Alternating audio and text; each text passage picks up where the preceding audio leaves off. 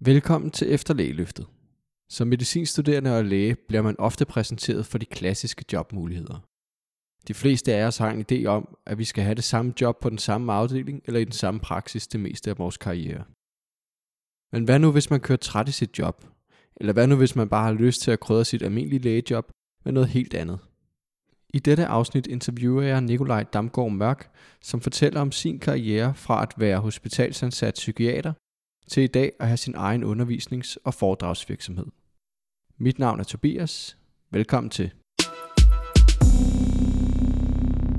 Velkommen til, Nikolaj. Tak skal du have, Tobias. Nu sidder vi ikke sådan i, i studie i klassisk forstand, som vi plejer. Vi gør det over Zoom i coronavenlige omgivelser her.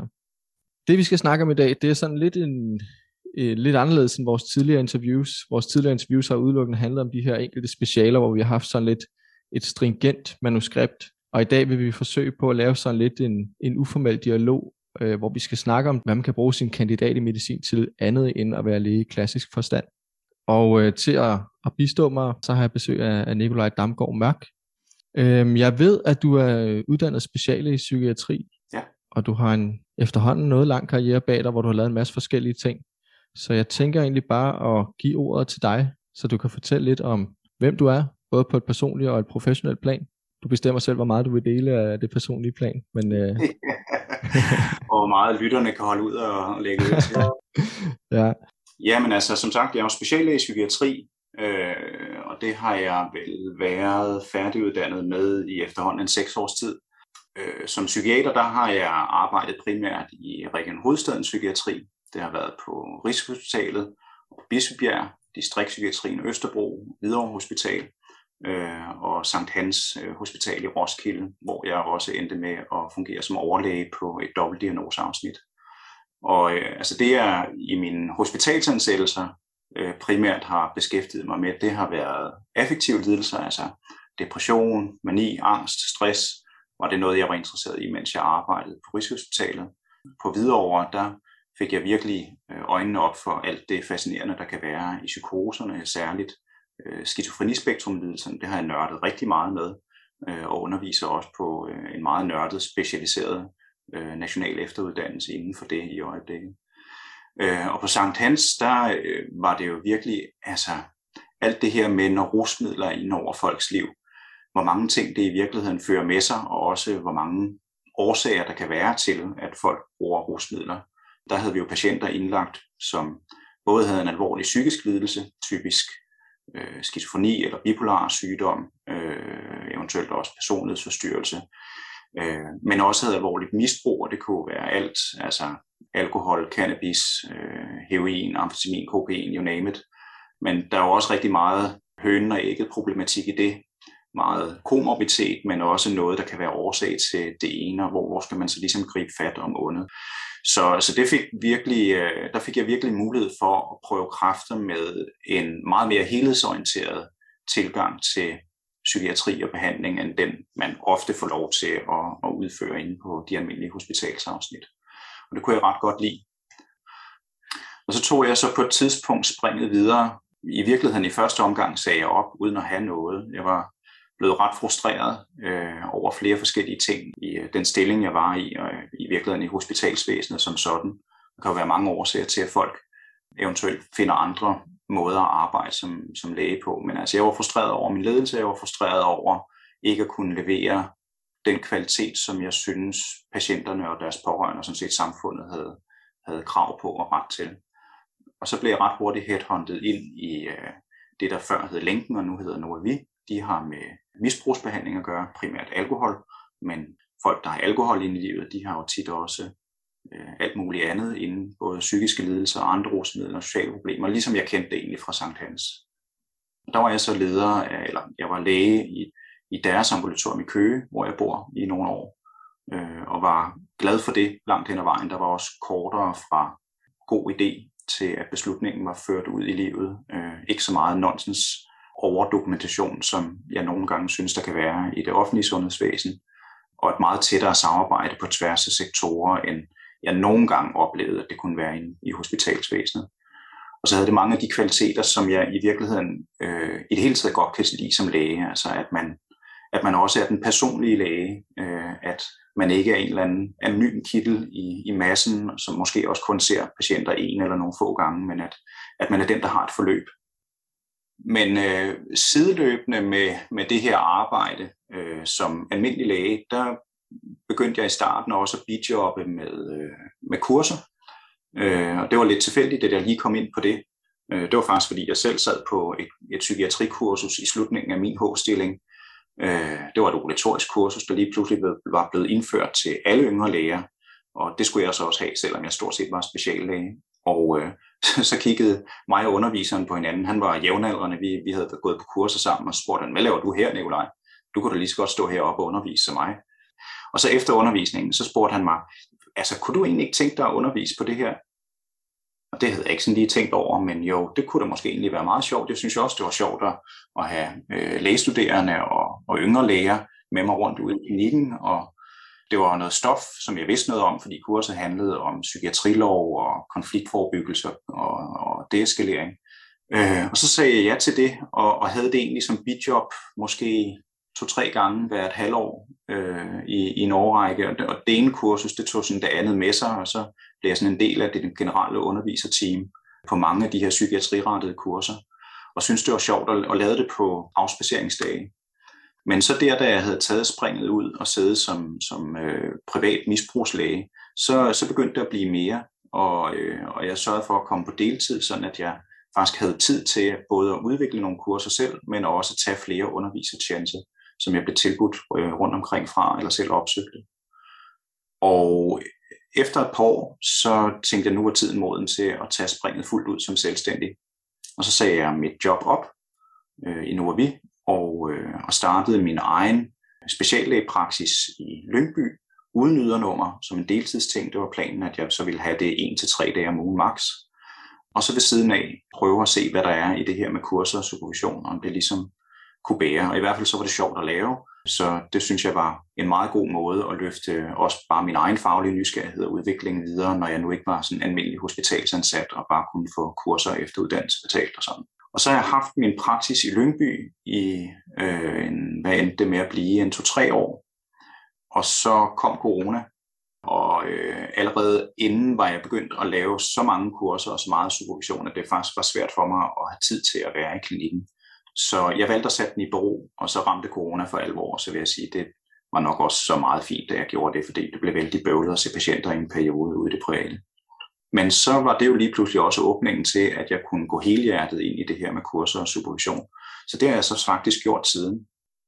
Jeg har, jeg har i, i den efterfølgende periode så øh, haft et par ude på Sygehjælpscenter Ballerup, hvor jeg var ansat som afdelingslæge øh, en dag om ugen til, som bedside supervisor og en dag om ugen til at hjælpe med at starte det nye simulationscenter op for psykiatrien.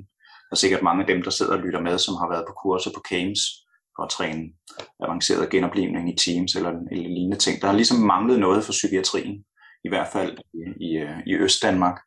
Og, øh, og nu øh, er det så efter et par års arbejde lykkedes at få det øh, center op at stå, der hedder Campus for Psykiatrisk Simulation.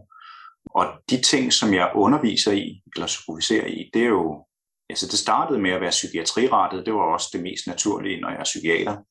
Men hen ad vejen, så fandt jeg ud af, at noget af det, jeg synes var særligt spændende, altså det, det er fint at nørde psykopatologi, det synes jeg stadig er spændende, men jeg fandt ud af, at det var rigtig meget også øh, de kommunikative og relationelle færdigheder, som jeg synes var sjove, ikke kun at tale om, men også at træne sammen med kursisterne.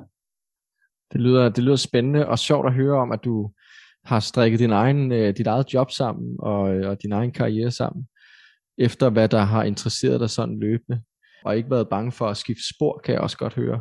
Nej, og i virkeligheden så, at altså, i starten, jeg vil sige, det var vildt, vildt angstprovokerende at sige min stilling op som almindelig hospitalslæge. Altså jeg havde virkelig ikke set det komme. Jeg havde tænkt, at jeg skulle være hospitalslæge i mindst 10 år øh, mere. Jeg har altid gået med en tanke om, at jeg nok på et tidspunkt gerne ville være selvstændig praktiserende, men jeg havde virkelig ikke tænkt, at det skulle ske på det tidspunkt. Jeg tænkte, jeg, altså både fordi, at jeg holder det offentlige sygehusvæsen som ideal, og ligesom gerne vil give noget til alle, mm. at der ikke ligesom skal være en betaling imellem, men, men, øh, men også fordi jeg gerne ville have kolleger og nå at få mere erfaring. Øh, det, det var præmaturt for mig, at jeg øh, sagde min, min øh, afdelings- eller overlægestilling op, øh, men det var simpelthen en nød, at jeg, jeg var nødt til at gøre det, ellers så, så ja. ville jeg føle, at jeg var gået ned med, med en synkende skude.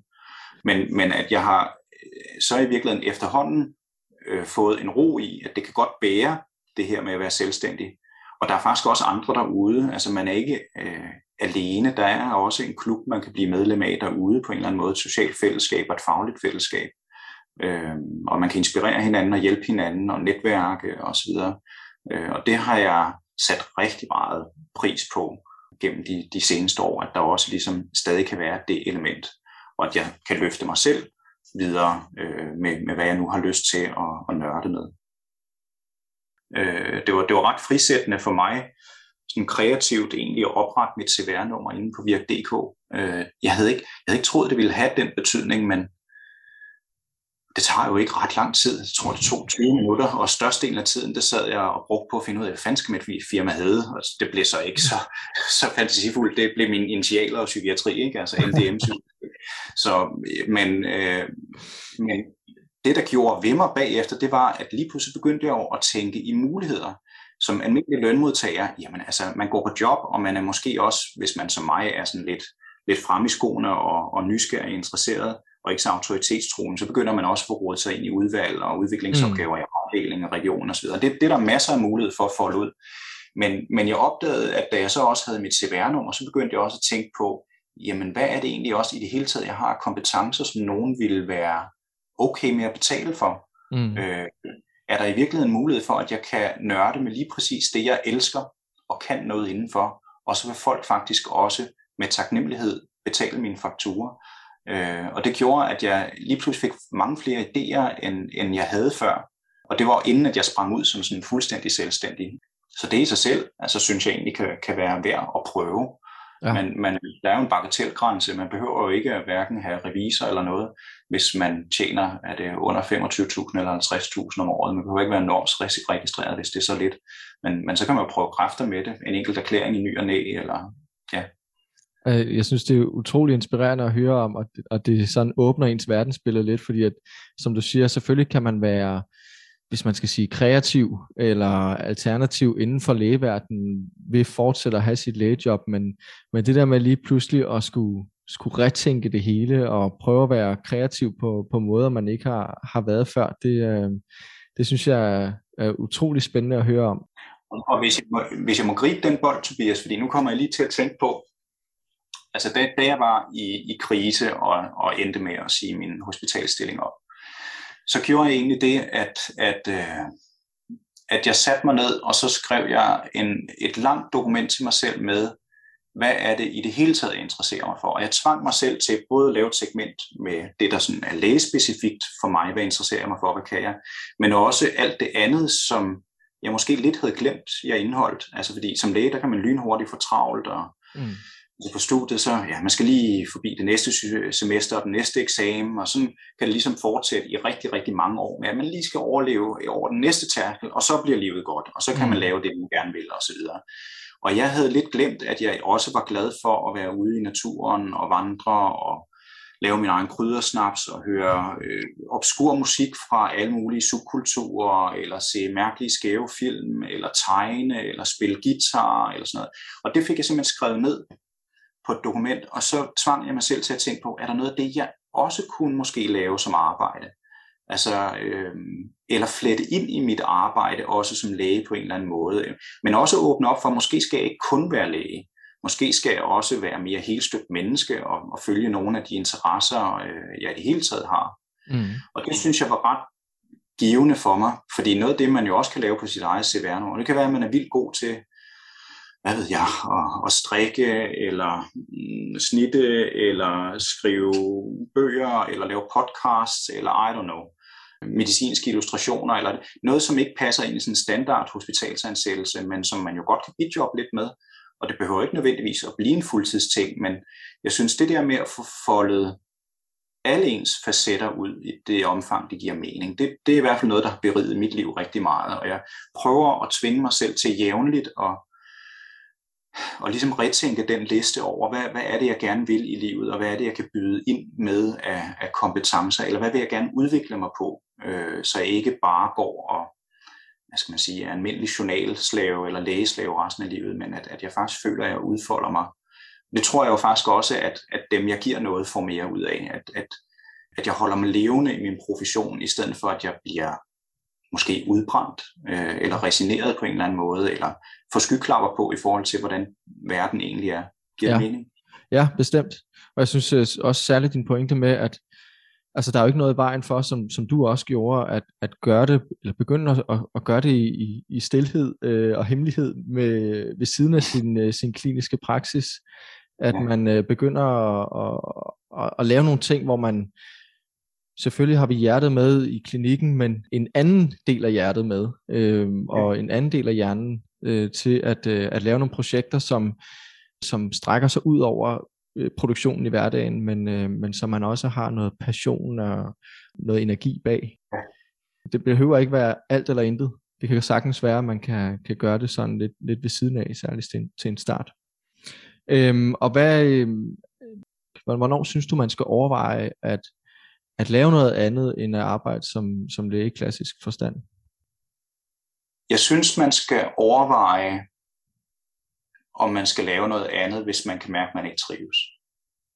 Og jeg tror, det er nok det, der er den hyppigste årsag til, at folk, altså at læger vælger at lave noget andet. Fordi man kan sige, øh, den slagende sti, den er jo fuldstændig lagt ud foran os. Vi kan jo bare fortsætte i den karriere, vi nu er indenfor øh, uendeligt. Ja, det må man sige. Hvis der ikke er andre øh, forhindringer på vejen. Men hvis vi kan mærke, at vi mistrives, så synes jeg, at det kræver en refleksion over, er det det rette speciale? Har det noget at gøre med konteksten, altså hospital, øh, måske akut eller ambulant? Har det noget at gøre med, at jeg skal ud og være mere selvstændig? Øh, eller skal jeg i virkeligheden finde på noget lidt andet at lave, om ikke andet noget af tiden, så at jeg ikke brænder ud i det her? Hvordan hvis man, hvis man står der og, og bliver i tvivl, om man skal være sådan øh, læge i klassisk forstand, altså der er jo det er ikke nogen hemmelighed, at vi, øh, vi, vi er en stolt faggruppe, og der, der er også en, en, en stolthed bag det, blandt andet at være læge, men også at være en type speciallæge. Hvordan ja. øh, slipper man den der identitet, og hvordan kommer man ud og, og ligesom øh, redefinerer sig selv, både over for sig selv, men også sine omgivelser? Hvordan, ja. øh, hvordan løste du den proces? ja, nu skal du høre. Nej, det er dødsvært. Og jeg tror også, at det er en årsag til, at der er mange, der ligesom altså også bare er angst for ukendte, bliver i en almindelig ansættelse og holder ud, og også nogle gange jo får noget helt fint ud af det, øh, på trods af, af, af, af frustrationer indimellem, så kan man jo godt stadig også få det til at fungere, og nogle gange er det jo rigtig fint. Men, men øh, angsten for det ukendte er stor, og, og vi bliver jo ikke hjulpet på vej. Så hvordan gjorde jeg det? Jeg så mig selv og min familie i øjnene i forhold til den mistrivsel og faglige utilfredshed, jeg oplever. Kan jeg se mig selv være langtidsholdbar i det? Og det var et rungende klart nej, det kunne jeg ikke. Så derfor så var der ligesom ikke noget alternativ. Jeg var nødt til at træffe den beslutning på det tidspunkt i mit liv. Så trådte jeg så ud i det, og så var det jo stadig at finde ud af, hvad, hvad så nu? Og hvad siger man overhovedet til folk? Altså, ja, nej, jeg er ikke sådan en almindelig hospitalslæge, jeg laver noget andet. Og det vil jo altid vække undring, og især hos fagfælder. Jeg vil sige, i meget mindre grad hos venner og familie, og meget mindre grad, end jeg også havde troet. De synes jo bare, det er godt, at man følger sit, sit hjerte og sin trivsel, og, og kan jo sagtens se en i alle mulige. Men typisk så er vi jo blevet meget primet ind til, at det, der er det gode, det ideal, vi skal følge, det er det, kollegerne også synes er det gode og idealet. Og, og når man går på en hospitalsafdeling, jamen så er det gode jo at blive overlæge på den hospitalsafdeling. Øh, og måske også arbejde mere end, end, end fuldtid, øh, for ligesom at vise passionen og interessen, og også det her sådan lidt idealistiske martyrium, hvor, hvor vi lider, lider for det gode, og ikke er den, der bare går hjem klokken, klokken fire som sygeplejerskerne, men, men bliver, hvis der er noget, der er mere akut. Er lidt militær øh, nogle gange, ja, det er det. Altså det, jeg synes, jeg er kommet frem til, det er, at det at være læge, det er ikke lige så meget koblet op på den stilling, jeg har. Det er mere det er den faglige indsigt, jeg har fået igennem min uddannelse og mit lægelige virke. Og så er det også den intention, jeg har i livet, at jeg gerne vil gøre en forskel, jeg vil gerne hjælpe mennesker. Det for mig så er det mere nogle af de der kernedyder, som, som jeg egentlig er blevet tættere forbundet med, og i mindre grad lige hvilken kontekst jeg er læge i. Mm. Øh, noget af det, der var min proces, det var dels, at jeg skrev den her liste med ting. Hvad interesserer jeg mig faktisk for? Ikke kun lægeligt, men i det hele taget. Og hvad, hvad har jeg også kompetence? Det, det tvang mig til at tænke ud af boksen, og ikke kun definere mig selv sådan meget snævert som, som, øh, som hospitalslæge. Og så var det også jævnligt at være i dialog med mine venner og min familie omkring den proces, og ligesom få fortalt nogle nye historier om mig selv til andre, men også høre dem digte med ind i det, at det godt kan være noget andet. Mm. Og så var det det at møde andre, som også har truffet sådan et valg. Og hvordan gjorde du det? Ja, Ja, altså helt konkret så fandt jeg jo ud af, da jeg sådan var i krise op til min opsigelse, at der var andre, der havde det på samme måde. Så vi begyndte at snakke lidt sammen. Og nogle de valgte så bare at tage en anden type af ansættelse inden for hospitalsvæsenet og fik så noget til at fungere der, og andre sprang helt ud som selvstændige. Og dem prøvede jeg så at holde kontakt med. Og der er en, en kollega, som jeg mødes med stadig med fire til seks ugers mellemrum, og vi er sådan hinandens sparringspartnere, kan man sige. Hun tog springet et års tid efter mig, også med at gå ud i egen øh, psykiaterpraksis, men på en anden måde end det, som psykiater vanligvis gør. Øh, hun gik meget mere over i en psykoterapeutisk retning. Og så kunne vi snakke med hinanden omkring både det at træde ud i det ukendte, men også alt det lavpraktiske, hvordan sørger man overhovedet selvstændig. Der var ikke nogen i vores familie, som var selvstændige, så vi skulle ligesom finde ud af fra, fra bunden, hvordan, hvordan laver man et firma, og hvordan laver man regnskab, og hvordan laver man en hjemmeside, og hvordan markedsfører man, og hvordan søren udbyder man de ydelser, man gør, hvordan, hvordan, hvad med betalingen, og hvad, hvad er den rette betaling at tage, og hvordan fakturerer man overhovedet, og hvad hvis de ikke betaler dem, man har faktureret, og alt muligt, men også inspirere hinanden med netværk, altså øh, kender du lige nogen, som kan hjælpe med det? Ja, jeg er sådan og sådan, eller jeg har lige læst den her spændende bog eller, eller artikel, kunne det ikke også være noget for dig, det er du også interesseret i, eller jeg har lige hørt om det her kursus, eller lige været afsted på den her konference, og sådan på den måde også have noget faglig sparring. Øh, og så får man jo sideløbende opbygget også en større og større konsolideret identitet som det at være selvstændig. Mm. Øh, og man lærer andre at kende, som man ikke kendte til før, men jo som også er blevet selvstændige. Så det er noget af det, jeg har gjort. Og så prøver jeg at holde det i live med at mødes med kolleger, der også er i det etablerede sundhedsvæsen. Øh, så jeg, jeg deltager i årsmøder og kongresser og kurser. Og en måde at holde kontakt er jo sådan set også, at jeg underviser på obligatoriske kurser, så jeg møder masser af yngre læger og også lidt mere seniorer, som, som er almindelige hospitals- eller ambulatorieansatte. Så jeg føler mig ikke sådan dekoblet af, mm. af det offentlige sundhedsvæsen på den måde. Jeg synes, det er meget, meget spændende. Også, øh, jeg kan godt forestille mig det der med, at, at det, den, den kender jeg da i hvert fald selv, og det tror jeg, der er mange kender fra klinikken, at at man skal have en eller anden form for øh, et fællesskab, eller en mentor, eller et eller andet, man kan følge. Øhm, og der tror jeg, at, øh, at det er en, en rigtig god idé, hvis man kan, kan opsøge sig noget, opsøge andre, der har stået i samme situation. Jeg synes egentlig, vi er kommet rigtig godt omkring den her del, og jeg synes, du har sagt virkelig mange gode ting. Jeg beder også mærke det her, du siger, at det her en, en, er det her en langsigtet løsning, eller er det bæredygtigt for mig på sigt, det her? Det slår ligesom sløjfe om nogle ting, vi har snakket om i efter lægeløftet mange gange, at, at den her karriere, det er ikke en sprint, det er en maraton, og man så kunne øh, holde hele vejen til, til man når målstregen. Ja. Og så er der det her i forhold til, nu vi snakkede lidt om, at man måske kan, kan blive tvunget ud i at tænke alternative karriereveje af nød, altså simpelthen på grund af mistrivsel eller frustrationer. Men jeg synes også, det er vigtigt at sige, at det kan jo også bare være lyst og interesse. Det kan være noget, man bidjobber med ved siden af. Øhm, det skulle det helst være, må man sige. Ikke? Ja, det tænker jeg, det er vel det positive udgangspunkt, som man kunne ønske for de fleste. Ikke? Øhm, og, og det kan jo være noget, som beriger den øh, almindelige ansættelse, man er i rigtig meget, også fordi der er nogle, nogle netværk eller nogle kompetencer, man får i sit bidjobberi, som man også kan bruge inde i sin almindelige stilling. Altså man må sige, det er en, utrolig privilegeret situation, vi står i, at man har en god øh, uddannelse, og at man, øh, man, som vi har været inde på, får alle de her kompetencer, og erfaringer og oplevelser, man kan, man kan bruge til alle mulige ting. Men også en relativt fornuftig økonomi, som selvfølgelig gør, at man, man kan gå ned i tid og tænke de her større tanker. Ja.